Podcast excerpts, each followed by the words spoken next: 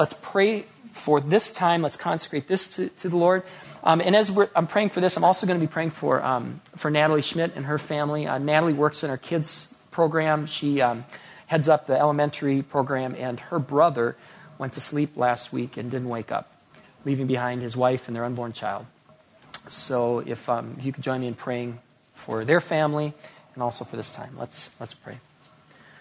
Father, we, um, we come before you with, uh, with hopeful hearts that, um, that you can bring a peace that passes all understanding and a hope that is secure and a, uh, in a foundation that is not able to be moved by, by things that, that terrify us as, um, as people. Lord, we pray for um, the Schmidts and the Shepleys and, and all of those who knew Mark and who are sad, profoundly sad, um, that, that we don't we won't get to see him until we too pass into eternity. And, and Lord, we pray for your peace that passes understanding. We pray for the hope that does not disappoint. We pray, Lord, for, for um, you to take um, what, in human terms, looks only like a tragedy and that you will bring good out of this. So, Lord, we trust you with that, as well as the other circumstances that others are facing, whether it's an illness or, or uncertainty with their jobs or or a loss of loved ones themselves. Lord, do those same things. Lord, bring peace and bring comfort, um, bring hope where otherwise we would, we would have none.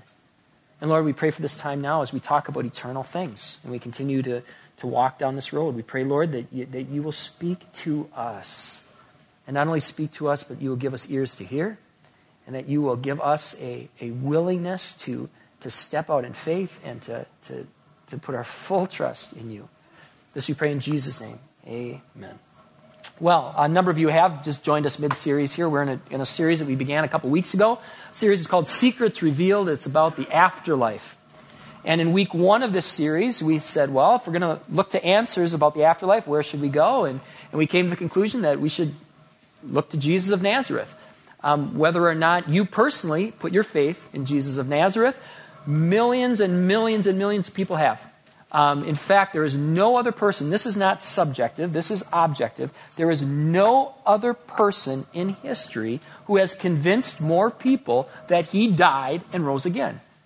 There's no one that even comes close. And not only was he able to convince people, you know, years later, he was able to convince contemporaries, even his enemies, that he died and rose again. And that's even harder to do than to convince people down the road. So, so we looked to him. What did he say about the afterlife? That's where we were in week one. In week two, um, we looked at this, this paradox, this paradox of there are some things about God that are beyond our understanding, and God says these are beyond your understanding. But at the same time that that is true, there are things about God that he clearly reveals.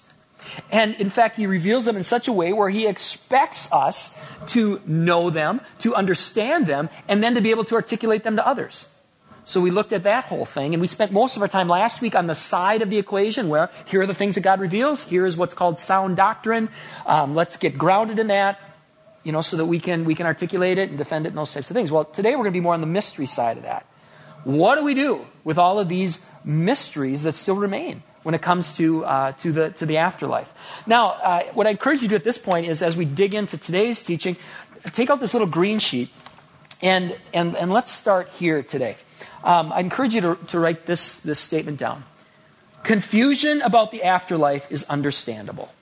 If we're going to talk about mysteries today, let's just put that out on the table. Let's just call it for what it is. It is understandable that there is confusion about the afterlife. And not just confusion among people who believe in different gods and believe in different pathways and these kind of things. There are, there's confusion among people who look to the Bible for answers. There's confusion about the afterlife among people who look to the Bible for answers. Um, for, for example, let me, let me give you, give you this, this, um, this, this piece here. If you are looking to the Bible and you are looking of what, what, thing, what boxes must I check to make sure that I'm eternally secure? What must I do to be saved? I'm going to put my trust that Jesus is the source of my salvation. I'm going to trust that the Bible is going to tell me about you know, how I obtain this salvation. What's my checklist? What must I do to be saved? So let's say you're asking those questions. You go home, you get on the internet, you go to BibleGateway.com, and you say, I'm going to search every place in the Bible that talks about what I must do to be saved. You ever tried that? I did. Here's what, here's what I came up with. I got more than 50 hits on that, and they're not all the same. I, I, look, I typed in the exact, exact phrase, be saved. You come up with 50 responses, 50 places that you can find that exact phrase, be saved, and they don't all say exactly the same thing. Here's, here's a couple examples out of the 50. And just because, when I get to the part that says saved, if you could just say saved out loud, just because. All right. What must I do to be saved? Make your face shine on us that we may be. Turn to me and be Wash evil from your heart and be. Everyone who calls upon the name of the Lord will be. He who stands firm to the end will be. Whoever believes in him is baptized will be. I am the gate. Whoever enters through me will be. Salvation is found in no one else, for there is no other name under heaven given to men by which we must be.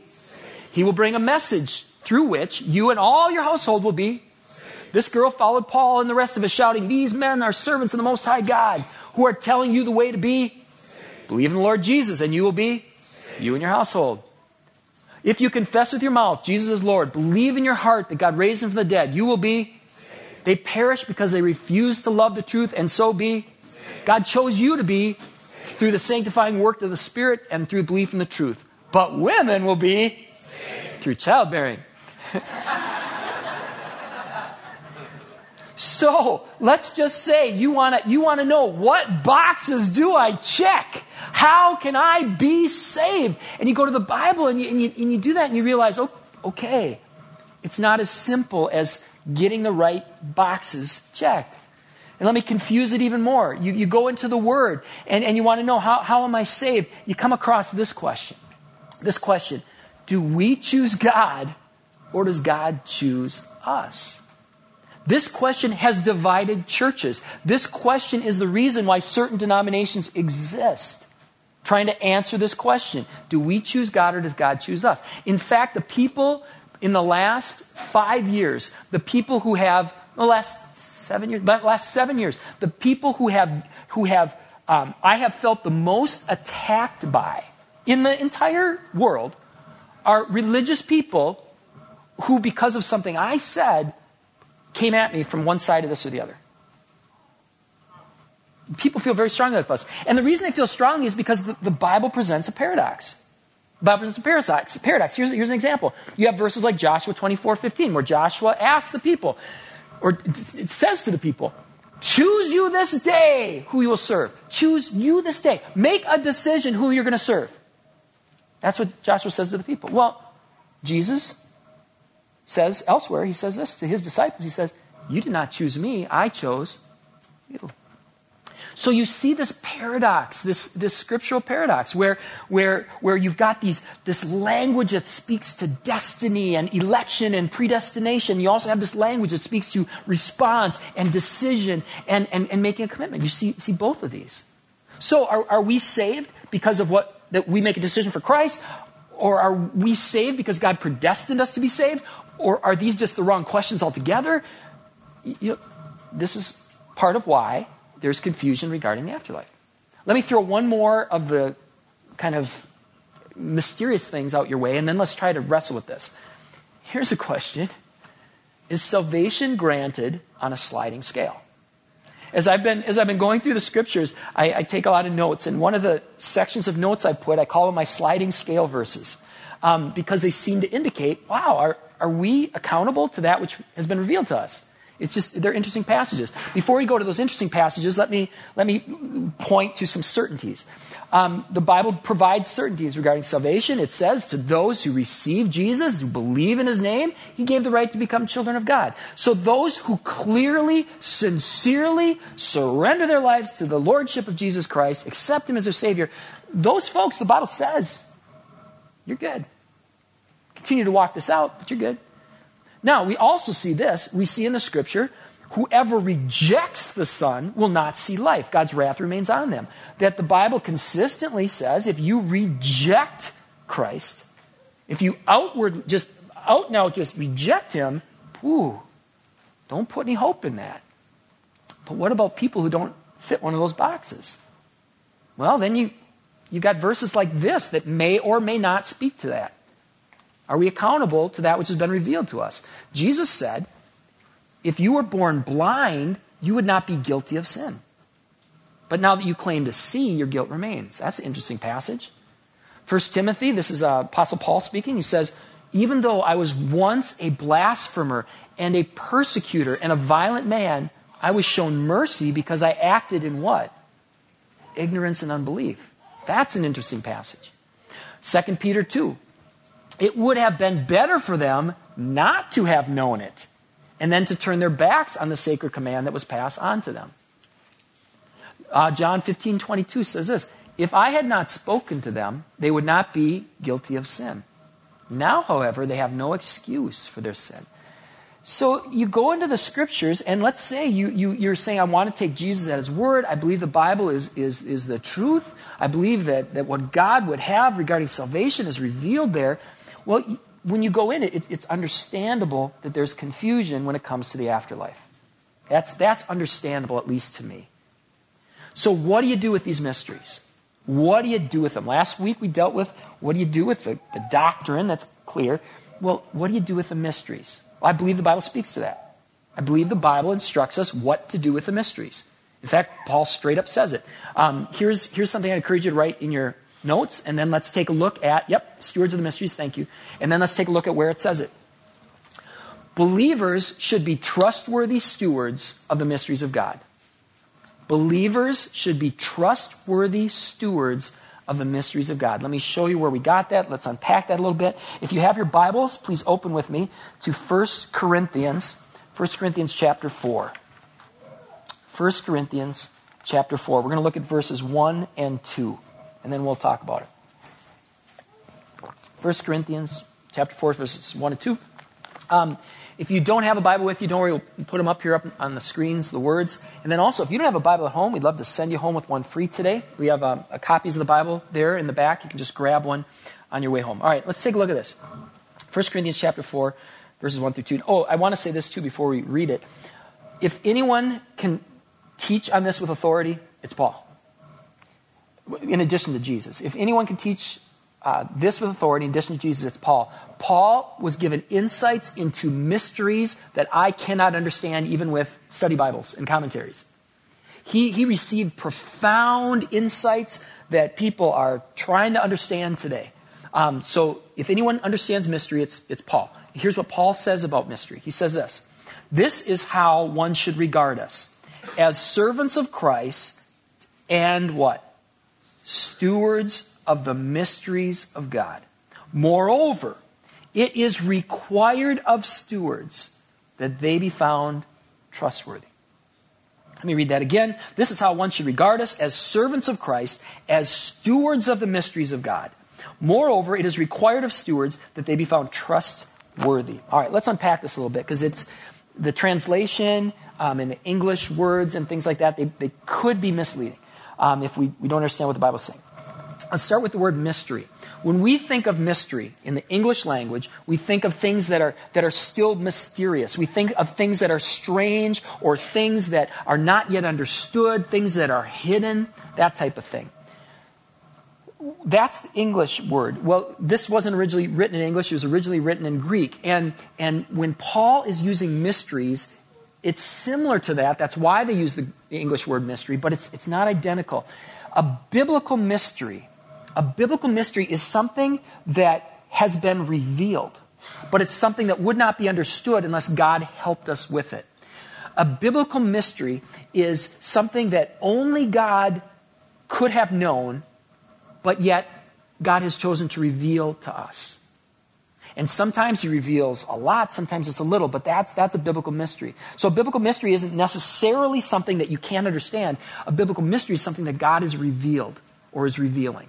That's a biblical mystery.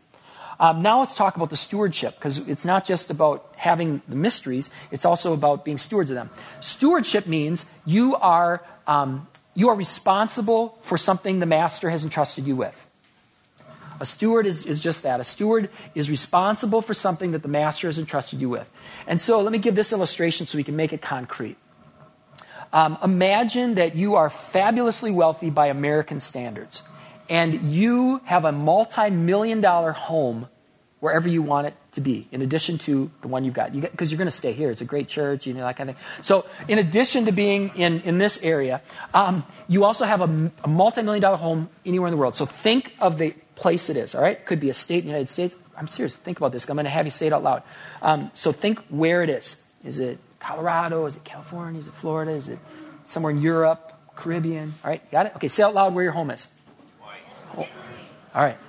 Okay, y'all catch that? All right. So, um, so you've got this home, and, and it's beautiful. Get a picture in your head of what it looks like, and what the grounds are like, and what the interior is like. All right. So you got this picture. Now, if you live here in this area, and you have that amazing home somewhere else, you need to have someone who stewards it, right? You can't take care of it. You're not going to just lock the door, hit the alarm, and leave that thing, right? You need someone to take care of it. They are a steward of that property. And if they're a good steward, they're taking care of it the way you want them to take care of it. If they're inviting people over, it, it's the people you want them to invite over. If they're going to paint the walls, it's the color that you want them to paint the walls. If, they re- if they're interacting with the neighbors, you want them to represent you well. So that the neighbors don't destroy your house, right? That's stewardship. So let's relate that then to, to what, what Paul's saying. Hey, if, if, if stewards, if, if we're concerned that a steward would take care of stuff, which really only matters to us, how much more do, should we be stewards of the things God has revealed and trustworthy stewards of what God has revealed. Because if we aren't trustworthy stewards of what God has revealed, we are misleading people as to what God says, what his character is. And we make it, in a sense, harder on God. Because we're misrepresenting what he says and, and, and what, he, what, he, what he does.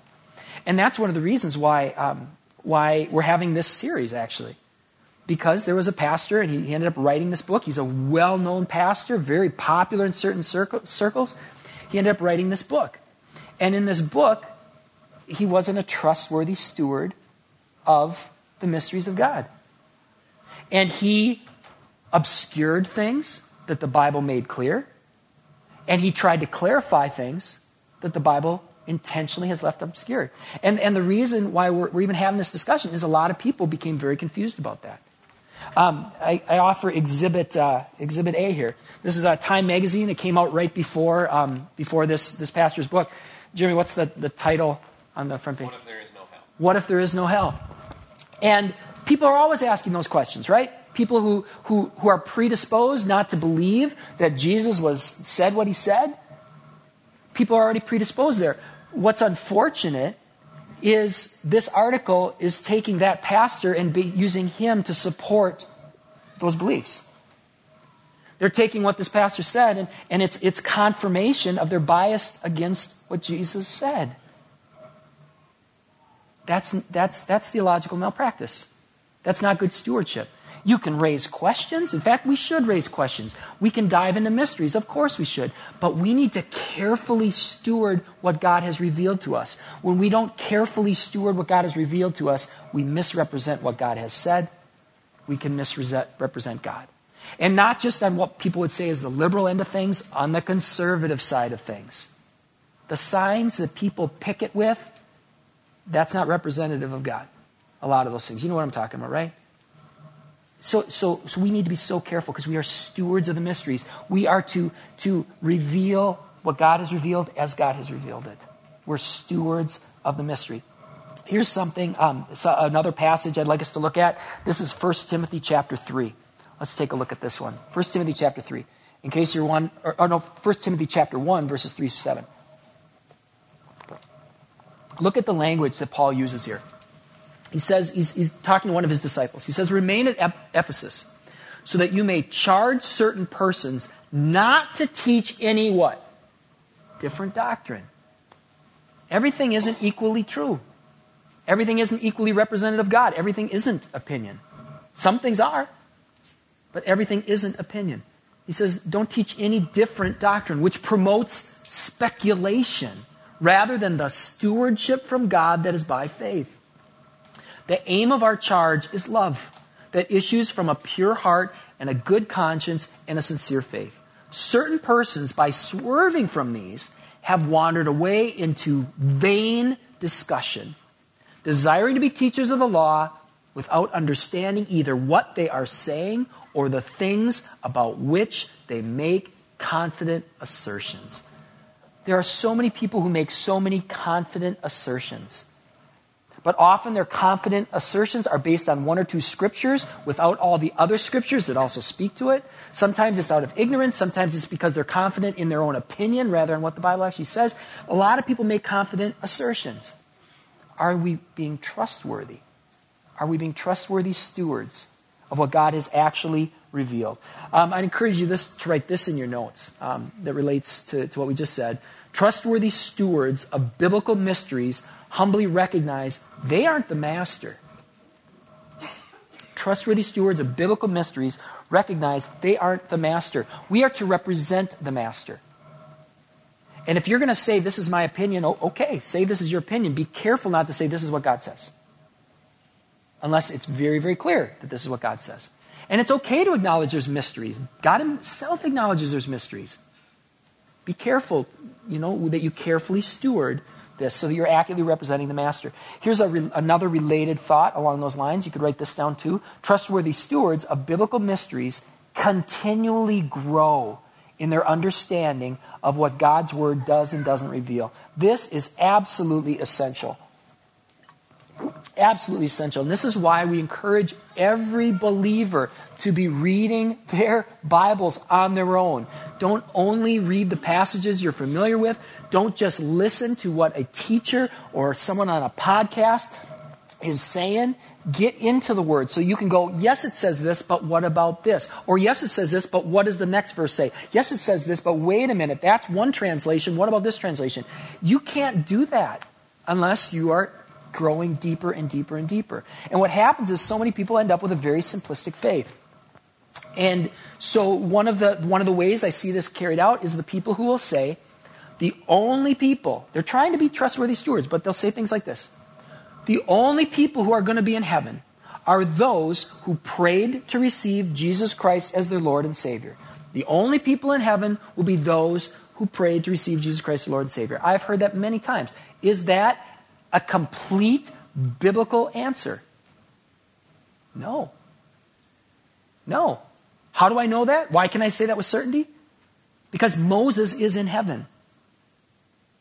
Moses died before Jesus was born. Did Moses ever pray to receive Jesus Christ as his Lord and Savior? No. Did King David? No. Is he in heaven? Yes. Did Noah? No. Is he in heaven? Yes. Is Abraham? Did Abraham pray that? No. Is he in heaven? Yes. So what, what, what happens here is that we look in the scriptures and we see, wait, but salvation is found in no one else. There's no other name by which we are saved. Wait, it says that Jesus is the way, the truth, and the life. No one comes to the Father except through him. Okay, then, then how did Moses get saved? That's where the Bible pulls you in. Because there's, there are answers to those types of questions, but they don't come with a simplistic faith. They come with us digging deep and continually to grow. What does God's word reveal? What doesn't it reveal?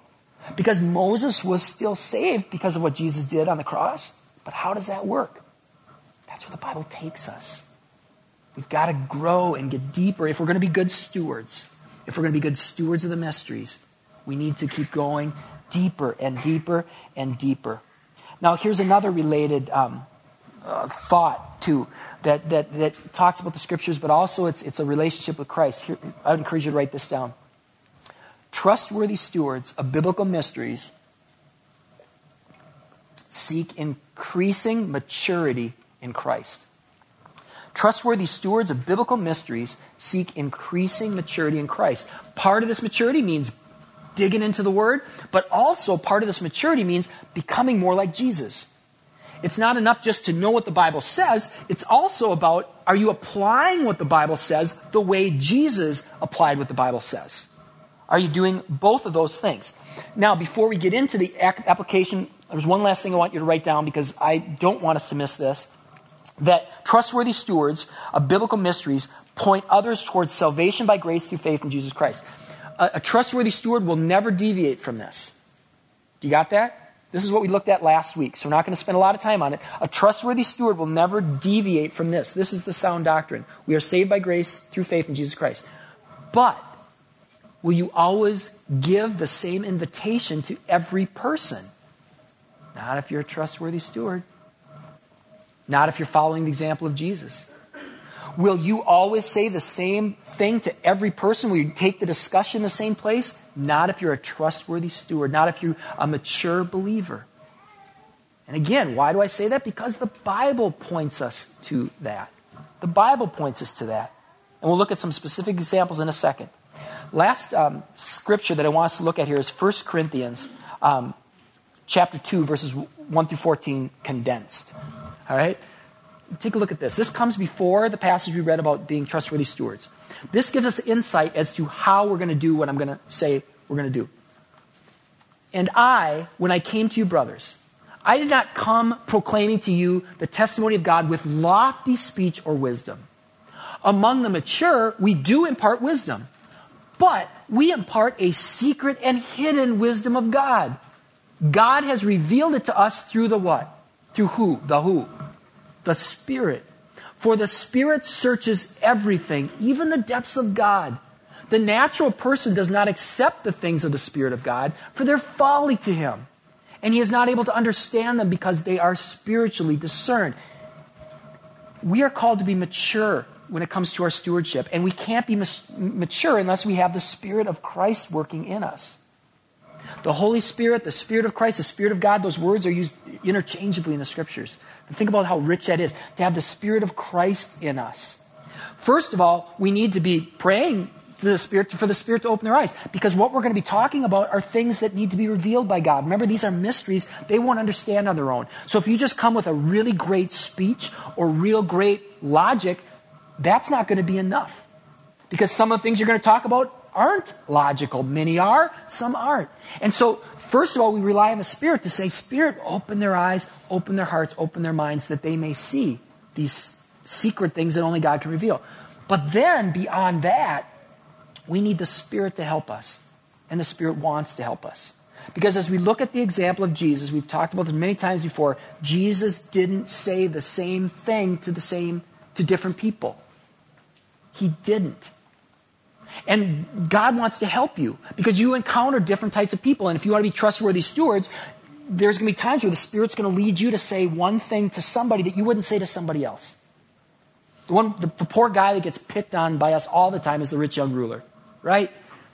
So, so this rich young ruler, he is a commandment keeper. He appears to be a great upstanding citizen. And he comes to Jesus, What must I do to inherit eternal life?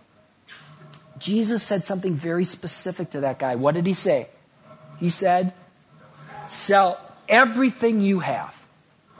Does, does, is that the message of salvation that we give to everybody? No. Not everybody is called to sell everything they have. This guy was. And the Spirit of Christ would, would sometimes have us, as we're talking to people, to cut to the chase because there are people that we know. You might be one of them. There are people that we know that may think, hey, I, am living a God honoring life. I'm, I, I'm, I'm going to church. I, I tithe. I don't cuss much. I, you know, this, and, and they, they list all these things that they're doing. But they may not have their full trust in Jesus Christ.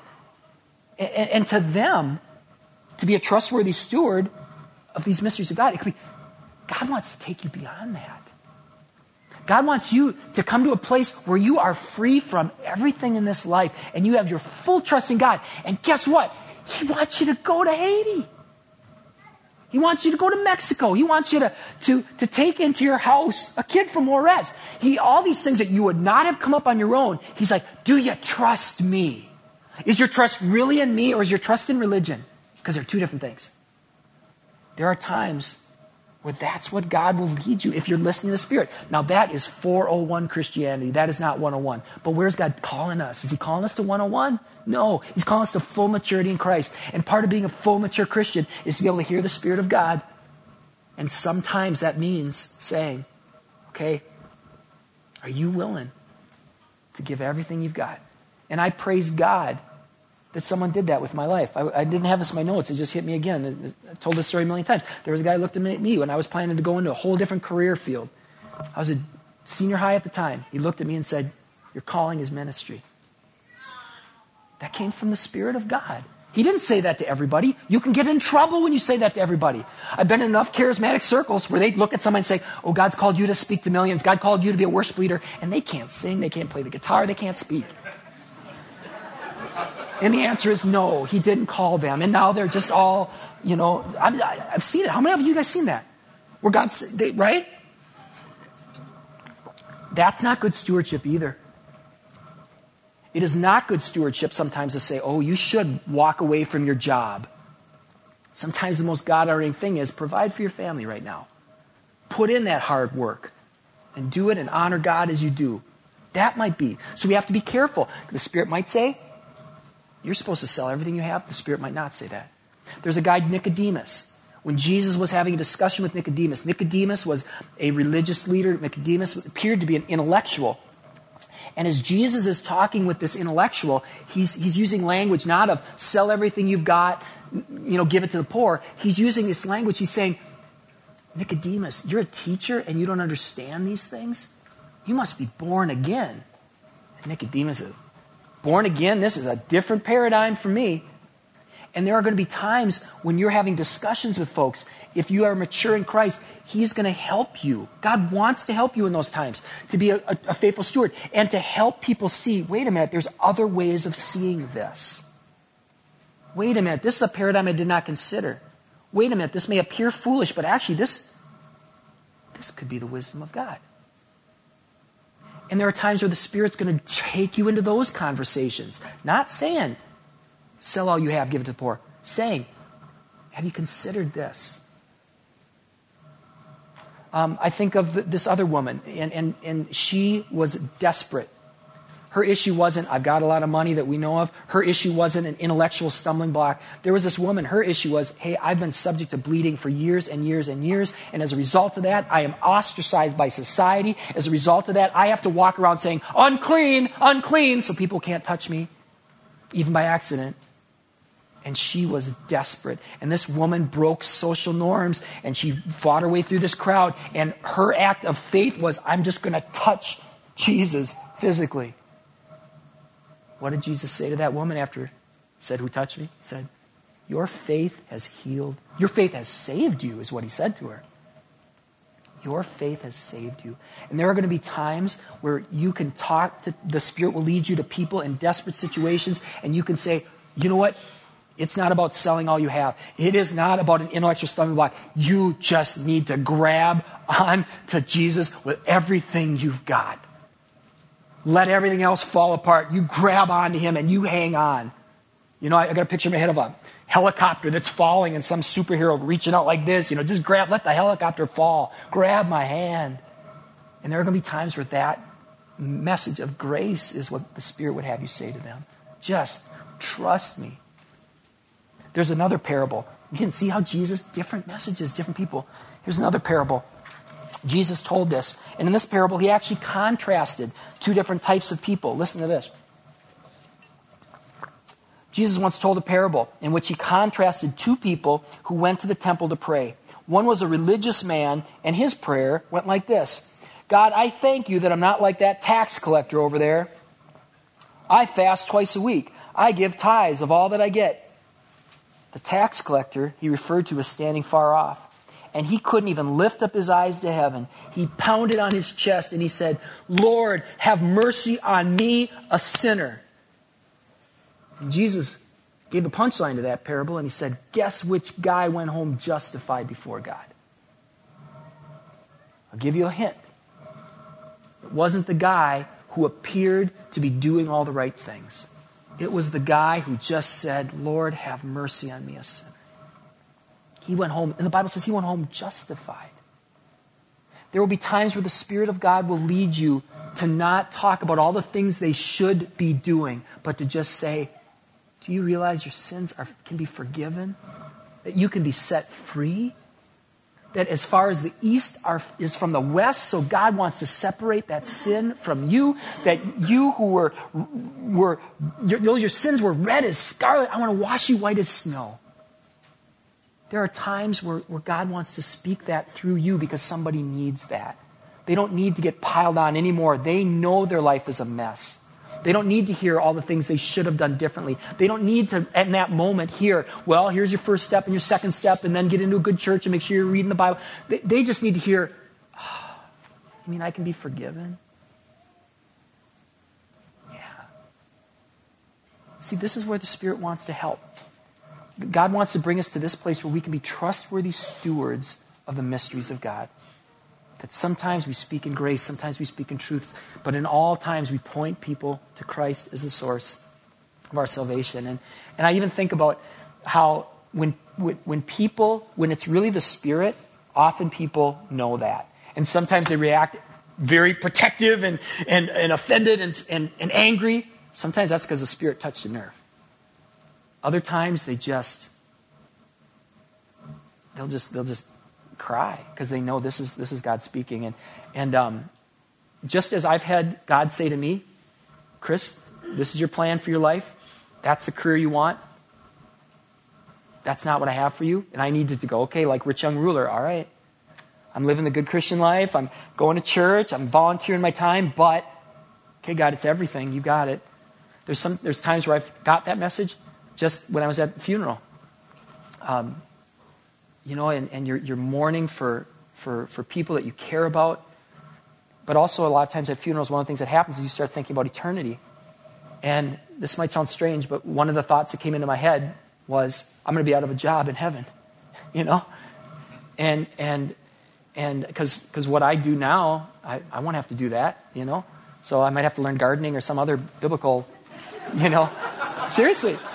Brenda, you are gonna, you are gonna, you have job security in heaven. I have to find a new job, you know, because um, if you know, world started as a garden, and then sin came, and we end up. All right. So anyway, um, but but this here, what happened in that moment? I, I was kind of having discussed. Okay, I'm out of a job, and then I believe I believe I heard the Spirit of God come and say, "You get to rest. You get to rest." And I needed that. And, and and the tears that were mixed for caring for others also got mixed as only God's grace can do with you know tears of my own of joy and um, that that the Spirit cares. And so there are going to be times where, where, where God speaks a hard word to you. And will you receive that? And, and, and will you act in that kind of a faith of, all right, this is hard, but God, I'm going to put my full trust in you? Will there be other times where God gives you a word of grace? Will you receive that? So God wants us to dispense that. God wants us to receive it. God wants to take us beyond simplistic Christianity. He wants us to be stewards of the mysteries of God. So, worship band, why don't you come on up? Um, and they're going to close us with a song. And the thought came to me as they were singing and leading us in this song last uh, at the nine o'clock service. Um, U2 just had a concert. How many of you were there last night in the rain? Okay, some of you guys were there. All right, U2 is one of the best bands on the, on the planet, and they, they had this amazing concert in the rain, and, and, and people waited years, you know, year and a half or whatever it was. Some people paid hundreds of dollars for this concert. Compare that little concert in the TCF stadium to the concert that awaits us when, when we are going to hear these words. John, uh, the, the, Apostle John, got a revelation from God. He got a revelation into eternity, the, the, the what is to come. And, and as, as part of this vision, he saw people from every tongue, every tribe, every nation. He, in, in this revelation from God, he saw creatures that he had never seen before that he tried to describe, but I can't picture what he was trying to describe. Imagine what that concert's going to be like. You don't want to miss that concert. You don't want to miss that concert. So as we close this time, let's fully surrender or fully receive all that God has for us. So don't miss the moments now and we don't miss that moment then. Let me pray and then let's think. Father, we pray now. I, a lot of words came out of my mouth. I pray, Lord, that what you want to say, whether it was has anything to do with my words or not, was said and received, that it would take root and grow deep. Lord, let us now sing and praise you in the Spirit and in truth. Let this be a holy time that connects us with you and brings us honor to your name. In Jesus' name, amen.